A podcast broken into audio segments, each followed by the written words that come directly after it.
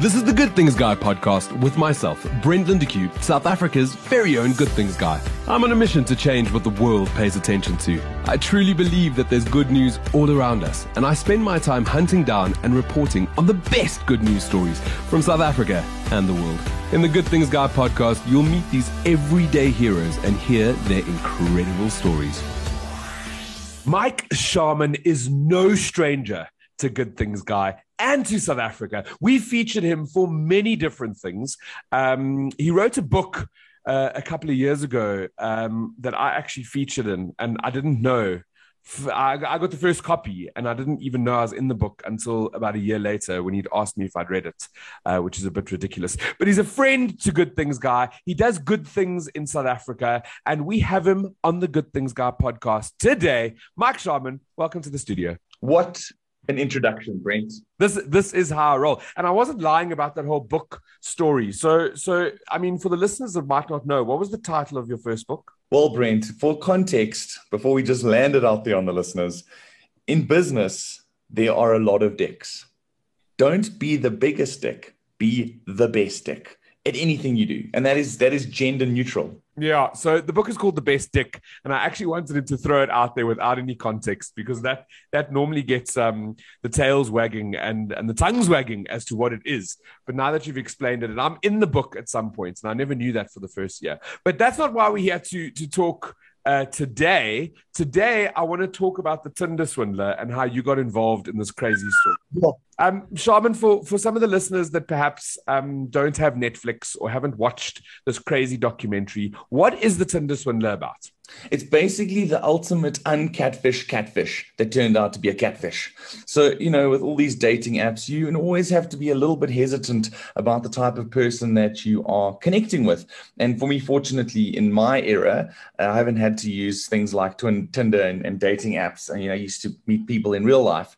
And um, I think that there's so much more pressure on people to actually connect. And what can you trust about the way in which people are selling themselves online? So, Tinder Swindler is a story about an Israeli guy who um, he positions himself as this diamond dealer and he has this Instagram account with 100,000 plus followers. The pictures are baller lifestyle to the max. There's jets, there's five star cuisine, there's tasting menus at places around the world. And what he does is he goes on this mission, and it feels like um, there's something about ladies from the Nordics that feels like that's his sweet spot. Uh, Norwegians, Scandinavians, like that's that's his vibe. And there must be um, some kind of research about them being the most trusting nationalities. But uh, in one of the situations which we see in the documentary is this young lady. She goes on a date with this gent, and within half an hour they're clicking, and there's a vibe. They're vibing, and all of a sudden he invites her to go on his private jet. She must pack her bags, and they go. I mean, for me, my South African cynicism screams human trafficking, don't get on the jet. But, um, you know, she rolled with it. There was uh, lovemaking within the first 24, 48 hours. And um, yeah, she was really bought into it. And the story escalates into this full blown affair and relationship across the board. He's supposedly flying between countries, doing diamond deals. He has a lot of enemies. My enemies are after me. So we have to be prepared for the future. And, um, Eventually, the crescendo gets to a space where he's suggesting she find a flat for them to live in. $15,000 or pounds a month is the budget that he's given her. They're FaceTiming, they're video messaging, they're sending texts backwards and forwards. I mean, that's the, the most impressive part of this con is that he wasn't just doing this with one girl, he was doing with multiple girls across the world. I mean, he had a few messages that were copy and paste and hello, baby, I'm missing you today. And this is me on the jet. So there's stuff like that that he's obviously just uh, broadcasting to all of the ladies on the hook. But um, ultimately, it ends up in a situation where he says that his enemies are after him. Here's a picture of his bodyguard, Piotr, Peter, and he's got a bleeding head and he's in an ambulance and you must send money. And the lady starts sending some money and then he sends proof of payment to say that he's paid them more back, but they're just waiting for it to clear. And it just goes down into an absolute tunnel of insanity. And um, he apparently racked up about 10 million plus dollars. And he ended up using one lady's money to fund the lifestyle and the dating of the next one and the next one. So it really it, it is the ultimate swindle. And and that's the, the the context of that show. So I'd finished watching the documentary and the next day I was chatting to my mates at uh, ShopRite, the the creators of the Sixty60 app, which is the number one grocery app in South Africa. And they said to me, look what we've changed. We've added these missions to our app. And I said, that is absolute genius. There's a shout out to Nasipi who came up with the, the lines internally, and there's missions around this actual Tinder swindler relevance. And I love it so much because there were sections like Peter Hurt in the grocery app where you could go and find all the stuff that you need for your medical aid requirements, uh, plasters, Dettol, bandages, etc. There was uh, my enemies out after me, and those are things like energy drinks and the stuff that you need to be pumping through your veins while you continue to escape your enemies. And I put that stuff out onto social. I acted as my own quasi influencer, and my LinkedIn post about these updates received about 30,000 views in a day or so, and my tweet went absolutely mental. I saw that, Sharman. And, and I think the reason, the reason for this interest in how clever the the marketing idea or the creative idea uh, to use this this documentary in in a South African context, um, it became it became viral or it went viral because we were all watching it. We all watched the documentary. We all understood what it meant. Well, most of us understood what it meant to say my enemies are after me. So so big shout out to to being brave first of all for a brand to do that, but secondly for executing it so well. Thank you. And you know the the response to just those simple posts was so encouraging and you know for me i always love to push the boundaries on certain storytelling. And we worked with uh, comedian Glen Biderman-Pam and his partner oliver booth at panther punch a, a, small production company. Glen is obviously no stranger to south africans as he plays the character of Rael Rosen in um, in Tali's series of baby and wedding diaries. And you know, we do a lot of work together where we jump on trends, we we collaborate together, we have good relationships with these brands. Before you explain, I'm going to add in here that Glen was also uh, you and Glen, and we featured you on Good Things Guy as well. You guys all also did the Kreepy Teacher, which was unreal. Yeah, Brent, that was a 0 to 96 hour virality extraordinaire. I mean, it basically went from zero to 100 in a heartbeat. And if you thought that heartbeat was fast, I mean, this response was even faster. I'm still exhausted a week later. I'm still recovering from the intensity and uh, like the, the soul that we invested into this one. What exactly did you do? So you had the you had the checker Sixty60 thing. You've watched the documentary. You can see the interest in South Africa. Did you did you phone Glen and go, we need to do something? No, no. Before that, I just said I said to Shoprite, I said Glen actually kind of looks like Simon Leviev and um, you know, it's the you know maybe the fact that there's a, a common Israeli heritage. You know, there's there's some kind of doppelganger esque kind of look and feel. Like in my Kreepy Teacher, Glen didn't look like Craig Foster, but his performance was so good, and the wardrobe and all of those mannerisms and nuances were so good. So he's a really good actor and a, and a comedian comedian. But the fact that he even looked similar to Simon was incredible. So we um I basically jumped onto a call. I said to ShopRite, let's do this, unlock some budget, let's make this thing. And they're a very nimble organization. Like in Brackenfell, they've got this incredible R&D center where they um experiment with the future of grocery. Like there's a space for them to look at ways that you can go into their canteen and how you can purchase products without swiping them, without paying for them, literally walking in and out, like that Amazon concept store we saw a few years ago. So ShopRite X is really at the cutting edge of what retail is experimenting with and redefining for the South African consumer. And I think it's exciting because we've had these two years of COVID. And now, as people return to the, the normal or the new normal world, um, there's some amazing things that are coming out from that brand. And I think it's definitely the one to watch. And that's why they've been so successful, the likes of Sixty60, because, you know, they really just dug in and leaned in during COVID in a time when not a lot of innovation was happening. And they just said, let's go all in. And they've got some of the brightest minds working there. So it's a really great brand to give them some love. And I just said to the guys, like, we've got to move quickly with this thing let's create um, a Simon Leviev speaks out because he obviously went into hiding. He hit more than 200,000 Instagram followers. He'd been banned from Tinder. He'd been dropped off so many apps. And I felt like there was a really nice juxtaposition between ShopRite putting out this um, spoof using its missions on Sixty60 and Glen being able to look like Simon Leviev. So we wrote a script. We stripped some phrases about the enemies, around the actions and reactions, and all the kinds of phrases that the Simon Leviev character character was using in uh, his voice notes in the documentary. So um, Shoprite was keen, then spoke with uh, Glen and Oliver, and we said, guys, listen, let's just make um, a Simon Leviev speaks out response. And that's when the wheels started turning backwards and forwards with some scripts. And this was on a Thursday morning. By Thursday night, the guys were shooting the content. We had a draft that evening, sent it off to the team for approval. And Friday morning, we were live. So in, in quicker time than Kreepy, fortunately, we kept the set simple so it could be shot in one kind of setup.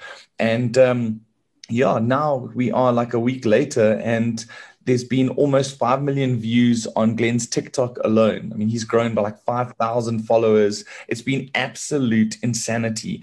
And the great thing about it is also taps into like search uh, behavior. So, like if people search Simon Leviev on YouTube, here's Simon Leviev speaking out. Glen was so convincing as Simon that. Um, you know, he even had responses by people like, "Oh, this is shameful. You should never be profiting from this. You've done terrible things to those women." so the fact that people even believe be Simon himself. Like it just it just pushed the skit that much further. And what I love about this is that there's measurable responses, like of record days for the brand in terms of sales, in terms of actual tangible return on investment, because that's what brands are always looking for with this kind of thing. Like we can show the link between the awareness of the skit and the actual sales drivers from the app itself, which is basically marketing virality, holy gold, holy holy grail stuff. Totally. And, and I'm going to go back to exactly what I said. Uh, it, it shows that when a brand is willing to be brave and do something that is completely out the box, the return on that is massive. And I think a lot of other brands could learn from this. That's a good news story. Um, a lot of the time, uh, and, and, it goes back to when I was in the advertising space.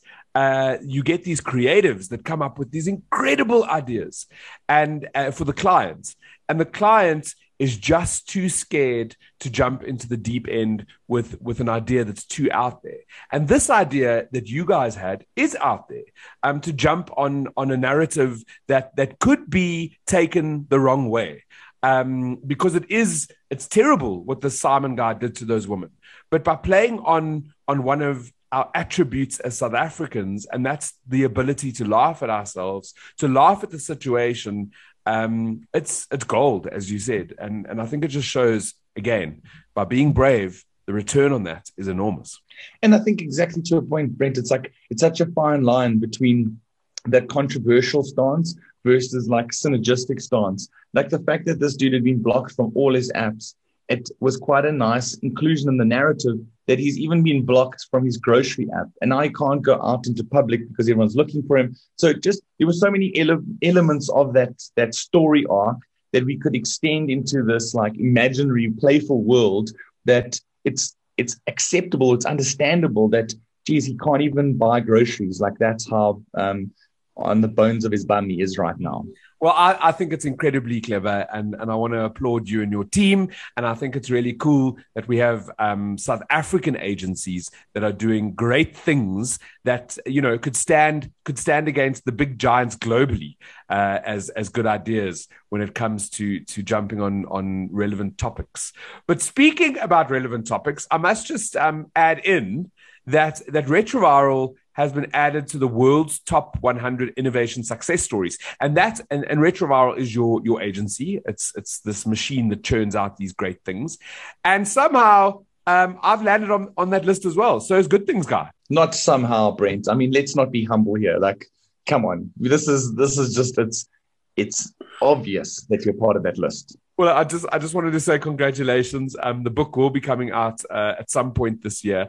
I did see a couple of other names of people that I know uh, in there. Malusi's Everyday Zulu is also part of that uh, top uh, 100 innovation success stories. So really cool stuff happening for you, Sharman, and it's just great to to celebrate not only the big ones but the small ones. That's it, and I mean I think that's what we really have to lean into this year. Is like any form of W, any form of win is a thing that we should be proud of. Like we've been through a lot as a nation in the last couple of years, the last decade. We're still seeing all the, the skeletons coming out of various closets.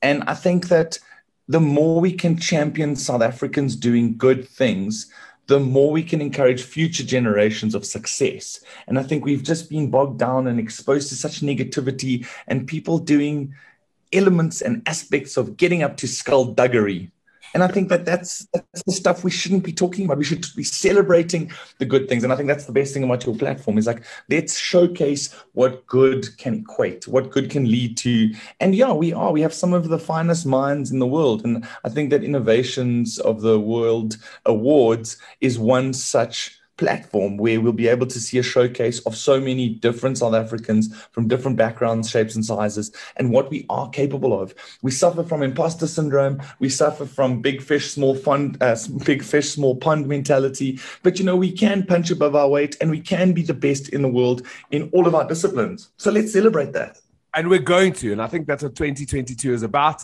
Um, my narrative for this year is about being purposeful. It's about leaning in. It's about making the world what we want it to be. And i think in the words of simon leviev uh, we can say to every action there is a reaction. There is a reaction brent so put your action positivity. well, I want to thank you, Sharman. I love having you on the show. I'm not going to ask you what's next because I think when it comes to the things that you do and the sort of work uh, that you put out, we have to wait to see. It's we have to wait for something to happen internationally or via a documentary that goes viral. I don't know, Tiger King ver- season three, and then we'll know what uh, what the Shamanade is up to. Tiger King. But listen, Brent, we are going to have a chat sometime in March because there's a book coming out. That's the only thing that I can tell you for certain. Ah, there is. There's a second book. Is it called The Best Dick 2? The the best dick. No, no, it's called it's called brandalism. This this the second one's a little bit more um, mature. It also talks specifically to the elements of branding and how the average business in the S&P 500 in the states about 30 40 years ago was about 55 to 60 years old now, fast forward to 21, 2022, the average business is only 17 and a half, 18 years old. So if you think about it, that companies on that list are the likes of Facebook, Google, etc. And that's quite a terrifying thing. Most of the brands that we know and love today that have been around for decades won't be around for much longer. So brands need to start understanding, to your point earlier, that bravery. What can they vandalize about their existing brand so that they can phoenix out of the renewal and brandalize their position so that they can continue full steam ahead in a new iteration of what they started out when they were a startup. Startup. Well, as soon as the book launches, I'm going to have you back on the show. Um, obviously, our listeners will want to know more about that. Uh, it's been great. I love you, Sharman. I hope you have the best day and um, keep breaking the internet. Let's break it, Brent. Let's keep breaking it. Peace out. That's it. Wishing you only good things. And for more good things, visit www.goodthingsguy.com. Okay? Love you. Bye.